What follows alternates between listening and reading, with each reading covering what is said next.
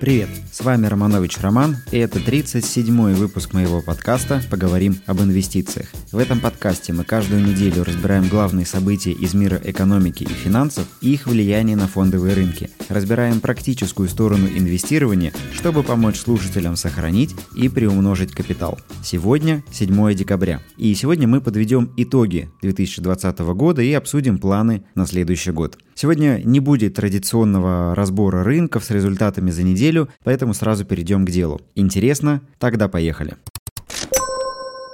Уходящий 2020 год был назван журналом Time худшим годом за всю историю. Пандемия, сильнейшее падение глобальной экономики, мировые локдауны, невероятная печать новых денег по всему миру и, несмотря на все это, новые максимумы на фондовых рынках. Этот год был интересным и сложным, и в то же время нелогичным для понимания. Но давайте остановимся на вещах, важных для инвестора. Начнем с России. За прошедший год в России сильно выросла популярность фондового рынка. Если в декабре 2019 года на российском рынке физическими лицами было открыто 3 миллиона 800 тысяч уникальных брокерских счетов, а 392 тысячи из них были активными, то есть совершившими хотя бы одну сделку в месяц, то в ноябре 2020 число уникальных клиентов на Мосбирже выросло до 8 миллионов человек, а количество активных счетов увеличивалось до 1 миллиона 300 тысяч. То есть за 2020 год на московской бирже открыли больше счетов, чем за все остальные годы с момента ее основания. Причину этого две. Во-первых, снижение ключевой ставки Банком России. В январе 2020 года ключевая ставка была на уровне 6,25%, и в течение года ЦБ 4 раза снижал ключевую ставку и в итоге опустил ее до уровня 4,25%. Причем здесь ключевая ставка, спросите вы, а при том, что вслед за ней падает доходность банковских депозитов. Ключевая ставка – это, по сути, безрисковая ставка доходности, и все банки при установлении доходности по вкладам ориентируются на нее. Если в январе 2020 года еще можно было разместить деньги на вклад под 6%, то сегодня в лучшем случае банк возьмет их у вас по 4,4%. А ведь еще в январе 2019 года банки давали 7,5%. Посудите сами. Раньше у вкладчика был выбор между гарантированным получением 8-10% на вкладе, как это было, например, в 2015-2016 годах, и 15% на фондовом рынке. Разница не такая большая, чтобы принимать этот риск. Сейчас же 15% выглядят сильно привлекательнее тех 4,5%, которые дают банки. В итоге банковские вкладчики стали задумываться о том, а как же более выгодно вложить свой капитал, и тут появляется вторая причина столь бурного роста инвесторов в России. Это банки. В первую очередь Сбер, ВТБ и Тинькофф Банк, на долю которых приходится 85% всех зарегистрированных на российском фондовом рынке клиентов. Увидев возможности для заработка, банки стали открывать брокерские счета своим клиентам и продвигать инвестиции как легкий, доступный и удобный способ сохранить свой капитал. Однако, несмотря на старания банков, доля инвесторов в России все равно остается незначительной значительный в сравнении с другими странами. Если считать по числу уникальных брокерских счетов, то в России инвестируют 5% населения. А если посчитать по числу активных брокерских счетов, то есть те, кто реально совершают сделки и совершают хотя бы одну сделку в месяц, то число активных инвесторов в России менее 1%. К слову, в той же Бразилии, с которой нас часто сравнивают, инвестируют не менее 14% населения. Так что нам есть еще куда расти. Глобальная пандемия, накрывшая мир весной 2020 года, внесла не только правила социальной дистанции и обязательное ношение масок. Она серьезно изменила потребительские привычки и паттерны поведения людей. Удаленная работа и онлайн-потребление – новые привычки, которые стали нормой в этом году. Весной в одном из выпусков подкаста я уже рассуждал о том, кто же может стать лидером новой посткарантинной экономики и не ошибся. Компании, которые обеспечивают удаленную работу и продают свои услуги в онлайне, получили огромный скачок спроса на свои услуги. Мы уже вряд ли вернемся в офисы в тех масштабах, которые были до пандемии. У меня есть товарищи в Силиконовой долине и их работодатели, крупнейшие технологичные компании мира, не планируют возвращать 70% персонала в офис после пандемии или вакцинации. Более того, большинству сотрудников позволили переехать в более удобные для них регионы и работать оттуда удаленно. Понятно, что часть людей, чье присутствие на рабочем месте необходимо, это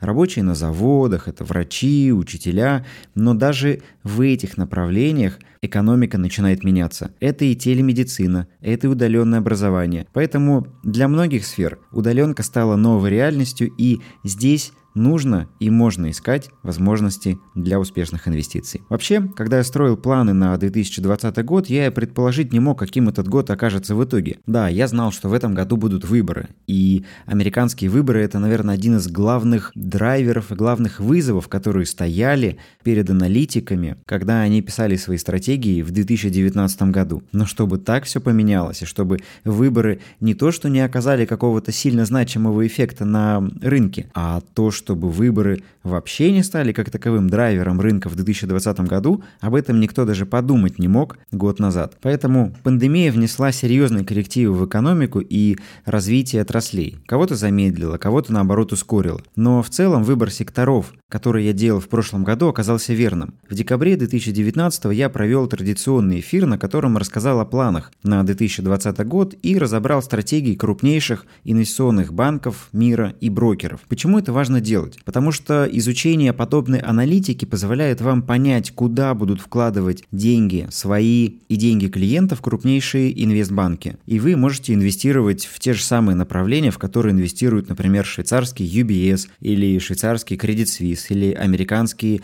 Morgan Stanley и Goldman Sachs. Это важно, чтобы понимать, куда будет идти международный капитал, потому что это капитал крупный, это капитал большой, это так называемый умный капитал. И когда мы читаем эти стратегии, мы приоткрываем завесу тайны и получаем информацию о том, куда же будут инвестировать самые большие деньги в предстоящем году.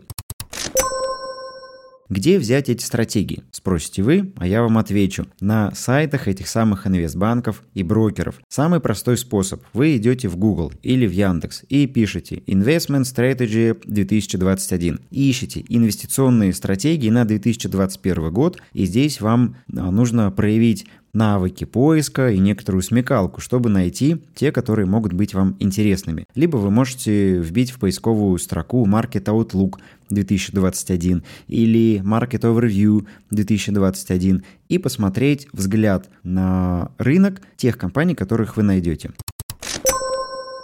Какие стратегии и какие материалы имеют наибольшую ценность? Ищите стратегии наиболее крупных инвестбанков мира. Это швейцарский UBS и Credit Suisse, это американский Goldman Sachs и Morgan Stanley, а также смотрите на стратегии управляющих компаний, которые управляют фондами или ETF. Это такие компании, как BlackRock и Vanguard. Кроме того, мне очень нравятся стратегии Barclays банка, HSBC банка, независимых консалтинговых агентств вроде Deloitte, McKinsey, KPMG, они тоже ежегодно публикуют свои стратегии по тем секторам, которые покрывают. Особенно мне нравятся инвестиционные стратегии ARK Invest. Она называется Big Ideas. И каждый год они публикуют стратегию, в которой рассказывают о тех областях и тех секторах, которые в предстоящем году могут получить наибольший приток денег инвесторов, наибольший драйвер и, соответственно, показать наибольший темп роста. К слову, их фонд ARK Innovation ETF становится одним из лучших ETF-фондов фондов вот на протяжении уже нескольких последних лет, как по результатам доходности, так и по качеству управления. Поэтому к их мнению я прислушиваюсь. Если говорить про российские компании и те инвест-стратегии, которые я смотрю, то в первую очередь я смотрю на стратегии инвестиционной компании Атон, управляющей компании Доход и Сбербанк CIB.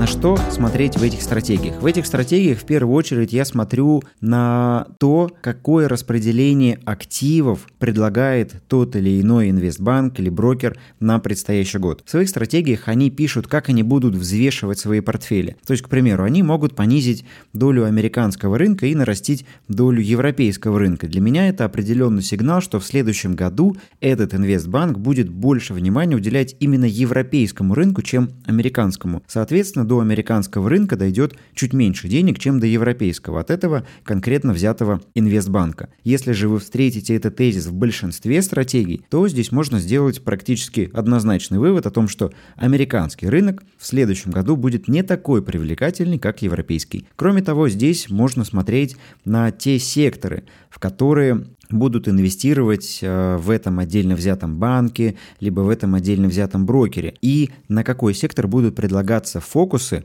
для клиентов этого банка или брокера.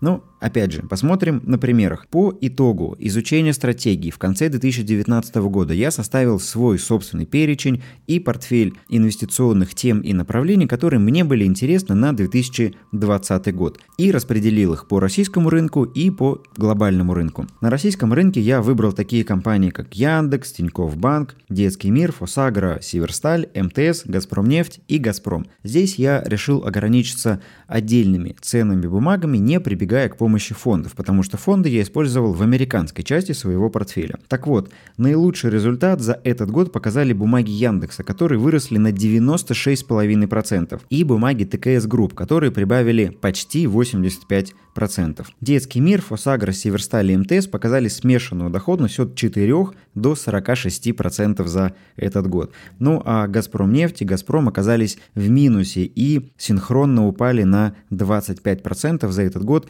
ну, я думаю, вы знаете, что этот год был для нефти тяжелым годом. В марте сорвалась сделка ОПЕК, нефтяные цены упали. В какой-то момент на американских рынках были зафиксированы даже отрицательные цены на нефть. Плюс глобальное падение экономики из-за пандемии. В общем, для нефтяного сектора прошедший год был крайне плохим.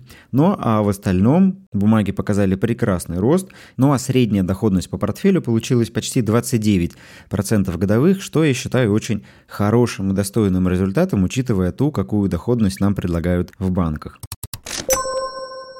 Что касается глобальной части портфеля, здесь я подошел с точки зрения выбора фондов и выбрал отдельные темы, отдельные секторы, которые посчитал наиболее перспективными на 2020 год. Напомню, что на тот момент о пандемии еще никто не говорил, и всерьез ее риски никто не рассматривал, потому что ее, по сути, не было на горизонте. Итак, по результатам отбора секторов, которые я выбрал в декабре 2019 года, я остановил свой взгляд на Invesco Solar ETF, ETF на рынок солнечной энергетики, который я включил в портфель по цене 29 долларов 70 центов, а к текущему моменту он торгуется по 85 долларов 42 цента. То есть за этот год активы этого фонда выросли на 187%. Это лучший результат в этой корзине. Следующий результат показал глобальный фонд на финтех Global X Fintech Thematic, который за год вырос на 43%. Третье место занял сектор кибербезопасности, чей фонд вырос на 22%.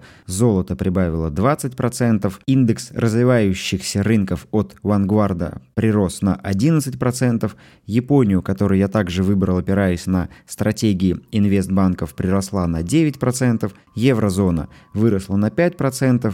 Фонд на индекс S&P с минимальной волатильностью 2,7% и краткосрочные облигации инвестиционного уровня плюс 2%. То есть, опять же, опираясь на те стратегии, которые я прочитал в великом множестве, то есть общая сумма страниц, которые я прочитал в декабре прошлого года, порядка 300 страниц от разных инвестиционных банков и брокеров, и на основе этого материала, на основе собственных выводов и исследований я остановил свой взор именно на этих секторах. Солнечную энергетику я выбрал, потому что мир отходит от классической грязной энергетики. К примеру, доля того же угля стремительно падает в энерговыработке и Китая, и Америки, и Европы. А вот доля альтернативных источников энергии, в первую очередь солнца и ветра, показывает наилучшие темпы роста и динамически движется к тому, чтобы войти в тройку источников по выработке в Америке и в Европе. Финтех я выбрал, потому что это такая глобальная тема, которая находится в моих портфелях уже с 2017 года, и каждый год я оставляю долю финтеха, потому что мир переходит на безналичные платежи. Это супер длинный тренд, который будет с нами еще, ну, как минимум лет 10, и в течение этой десятилетки мы сможем так или иначе зарабатывать на различные вот этой финтех-трансформации, на переходе людей от налички к безналичным платежам. Кибербезопасность. Аналогичная идея заключается в том, что диджитализация, проникновение проникновение интернета. Это все требует постоянной защиты данных, постоянной защиты информации. И для того, чтобы все это работало, нужны компании из сектора кибербезопасности. Так как они понимают, что всему миру нужны их услуги, они могут ставить те цены, которые посчитают правильными. Поэтому все, что связано с кибербезопасностью, это интересно, это перспективно. Тут мы видим тоже прекрасные результаты. Золото и облигации я добавлял в свой портфель ради диверсификации, чтобы в итоге не получить э, какой-то сильной просадки из-за тех или иных событий, которые могли произойти на рынке. Но несмотря на все это, несмотря на то, что портфель облигаций принес не такую высокую доходность, как другие, несмотря на то, что индекс S&P 500 с малой волатильностью и еврозона не показали сильного прироста, средняя доходность по этому портфелю оказалась выше 30% за этот год. И заметьте, это цифра в долларах. На мой взгляд, это прекрасный результат, которому, я считаю, нужно стремиться стремиться и которого можно было добиться, как вы видите здесь на конкретном примере. Что с этим всем делать? Спросите вы. В среду 9 декабря в 7 часов по Москве я проведу очередной эфир бесплатный свободный, открытый эфир, на который каждый из вас может прийти, и на этом эфире расскажу о том, что же делать в следующем, 2021 году. Аналогичным образом я собрал подборку из инвестиционных стратегий международных инвестбанков, российских брокеров и управляющих компаний по стратегии на следующий год. Я их проанализировал, я их прочитал и выйду к вам с готовым решением, со своим взглядом на то, куда будет двигаться мир в следующем году. Это будет открытый эфир, каждый из вас может его посмотреть, поэтому жду всех в прямом эфире в среду 9 декабря в 19.00 по московскому времени. Ищите в описании к этому выпуску ссылку на регистрацию, регистрируйтесь на мастер-класс и ссылка для доступа придет к вам в день эфира. Будет однозначно полезно, каждый из вас выйдет с огромным количеством полезной информации, мы поговорим о том, какие направления будут интересны в 2021 году, разберем, ну так забегая вперед, такие направления, как 5G, поговорим о чистой энергетике, поговорим о социально ответственном инвестировании, поговорим об удаленке, о облачных технологиях. То есть все то, что в следующем году и в следующие, наверное, даже несколько лет будет пользоваться хорошим спросом со стороны инвесторов и будет приносить результаты инвесторам. Поэтому приходите, также обсудим и российские, и глобальные рынки, будет полезно и интересно. Записи этого эфира, скорее всего, не будет, поэтому регистрируйтесь, чтобы получить информацию о повторе этого мастер-класса, потому что он, скорее всего, состоится чуть позже. Так что бегом в описание, регистрируйтесь на мастер-класс и жду всех 9 декабря в 19.00. Поговорим об инвестициях с Романом Романовичем. Спасибо, что слушали этот выпуск. Надеюсь, что он был для вас полезным и интересным. Встретимся через неделю. Удачных вам инвестиций и пока.